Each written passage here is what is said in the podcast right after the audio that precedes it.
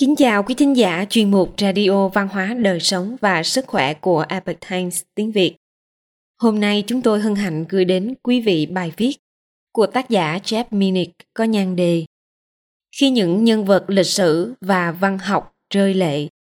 Bài viết được dịch giả Hoàng Long chuyển ngữ từ bản gốc của Epoch Times Hoa ngữ. Mời quý vị cùng lắng nghe. Ngài Winston Churchill tự nhận mình là một người mau nước mắt. Người viết tiểu sử ông là William Manchester kể rằng không có người đàn ông nào dễ dàng khóc hơn ông Churchill. Những giọt lệ chảy ra khỏi đôi mắt của ông với bất kỳ sự kích thích nào cho dù là nhỏ nhất. Một bài hát yêu nước, sự dũng cảm của người London trong thời kỳ Blitz, cái chết của một con thú nuôi. Ông Manchester nói rằng ông Churchill thậm chí đã khóc cả dòng sông nước mắt khi xem phim không chấp nhận cho câu trả lời. Bộ phim kể về cậu bé có con lừa đang chết. Khi vị thủ tướng nói với người dân nước Anh rằng ông không có gì để cống hiến ngoại trừ máu, sự nỗ lực, nước mắt và mồ hôi. Ông đang nói đến nước mắt theo đúng nghĩa đen nhất.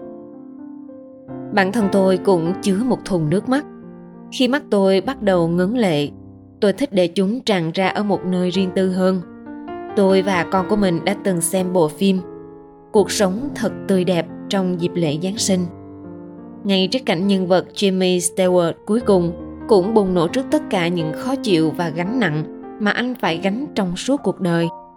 Tôi đã phải chạy khỏi màn hình tivi, trốn vào bếp để làm một ít bắp rang bơ. Chỉ ở nơi đó thì đôi mắt đỏ hoe của tôi mới không bị phát hiện.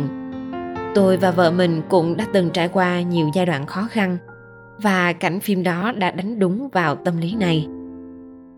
Khi tôi còn dạy môn văn học vài năm về trước, tôi đã sớm hiểu được bài thơ nào mình có thể đọc lớn ra thành lời.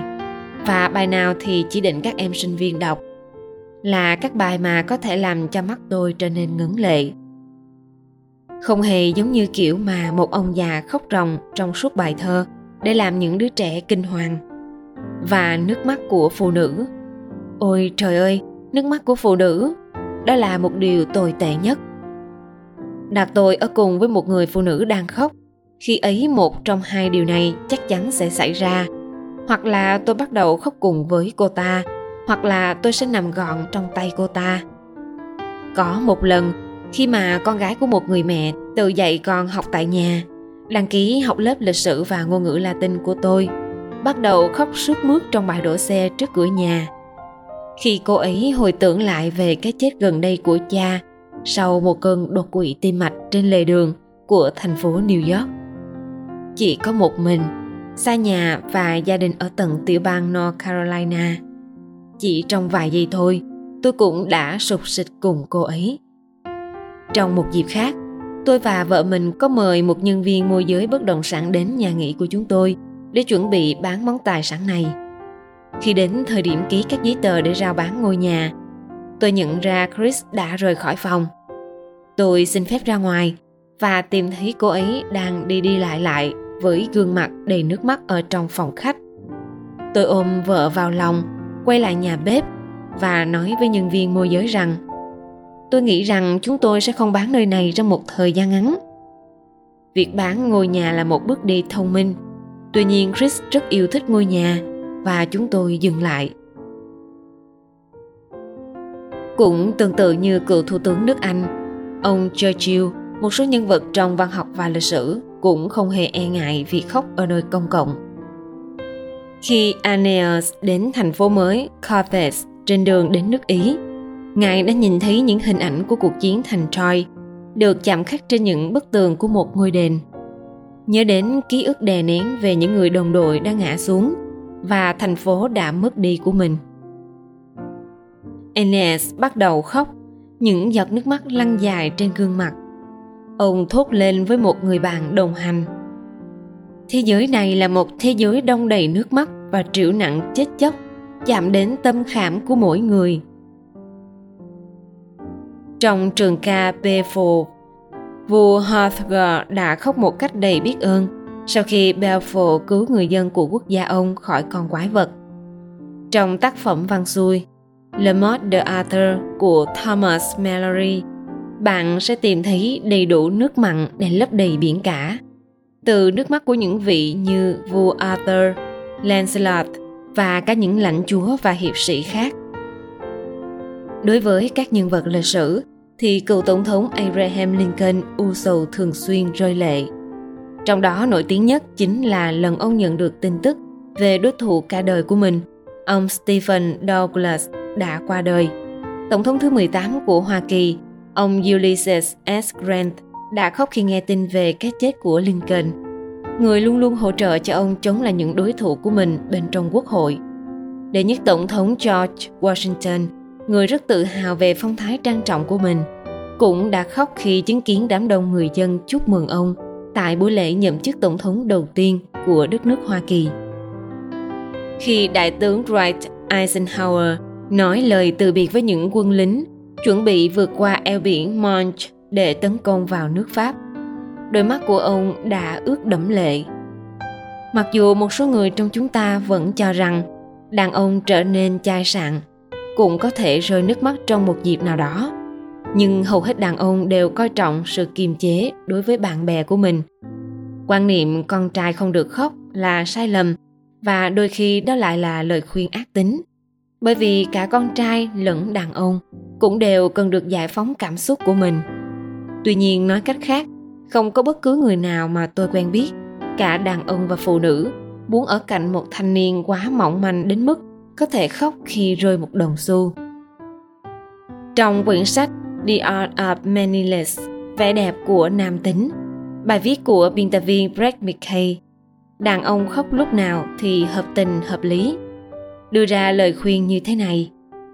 Tất nhiên cũng có những lần chúng ta cảm thấy buồn chán hoặc thất vọng một cách sâu sắc, đến mức cần phải giải phóng nó đi. Tuy nhiên cũng có sự cân nhắc giữa việc nhạy cảm đến mức quảng cáo của hãng Hallmark cũng có thể khiến bạn khóc hoặc việc rơi lệ vì một điều gì đó thật sự quan trọng cũng giống như sự cân nhắc giữa một bên là mặc sức khóc than và một bên là để cho mọi việc biến thành một mớ hỗn độn khó chịu. Ông McKay sau đó đã liệt kê ra một số trường hợp mà đàn ông có thể khóc như sau. Sự ra đi của một người thân yêu, rời khỏi nhà thờ cùng với cô dâu mới, sự ra đời của con cái. Một số trong chúng ta có lẽ không cảm thấy bị nghẹn ngào khi chiếc xe của mình đã hoàn toàn hết niên hạn sử dụng. Điều mà McKay cũng cho rằng là có thể chấp nhận được Tuy nhiên hầu hết mọi người đều đồng ý rằng đàn ông mà khóc khi đội thể thao yêu thích bị thua trận hoặc khi thất vọng hoặc không thành công thì thật là nực cười. Mặc dù không có trong danh sách của McKay, nhưng khóc vì bạn cảm thấy hối tiếc cho chính mình thì cũng không thể chấp nhận được. Mọi việc đã tốt rồi, chỉ là chưa hoàn thành thôi. Trong quyển sách Hatchet của Gary Paulson kể câu chuyện về một cậu bé ở vùng Canadian hoang dã. Thậm chí một đứa trẻ 13 tuổi cũng nhận ra sự vô ích của việc khóc lóc thương hại. Cậu bé không biết đã mất bao nhiêu lâu, nhưng khi cậu nhìn lại khoảng thời gian khóc lóc trong góc tối của hang động, và chính ngay lúc đó, cậu bé đã nhận ra quy tắc quan trọng nhất của việc sinh tồn. Cái mà cảm giác hối tiếc không thể giúp gì được, điều đó không mang ý nghĩa là đã làm sai hoặc là chưa cân nhắc đúng đắn, mà hơn cả như thế, nó hoàn toàn không có tác dụng gì. Nước mắt có thể giải phóng một cách lành mạnh những cảm xúc bị đè nén, cũng như những nỗi đau buồn sâu sắc. Những giọt nước mắt như vậy là biểu hiện của nhân loại chúng ta. Tuy nhiên, để thể hiện khả năng kiềm chế, đó cũng là một đức tính của nam nhi, giống như hầu hết những người đàn ông tôi cố gắng kiểm soát nước mắt của mình đặc biệt là với những vấn đề không quan trọng và rất nhiều lần tôi đều thành công. Chỉ là đừng bắt tôi phải đọc to bài thơ Gengadin hoặc là The Man in the Glass. Quý thính giả thân mến, chuyên mục Radio Văn hóa Đời sống và Sức khỏe của Epoch Times tiếng Việt đến đây là hết. Để đọc các bài viết khác của chúng tôi, quý vị có thể truy cập vào trang web epochtimesviet.com. Cảm ơn quý vị đã lắng nghe, quan tâm và ghi danh theo dõi kênh. Mến chào tạm biệt và hẹn gặp lại quý vị trong chương trình lần sau. Kính chúc mọi điều bình an và tốt lành tới quý vị cùng người thân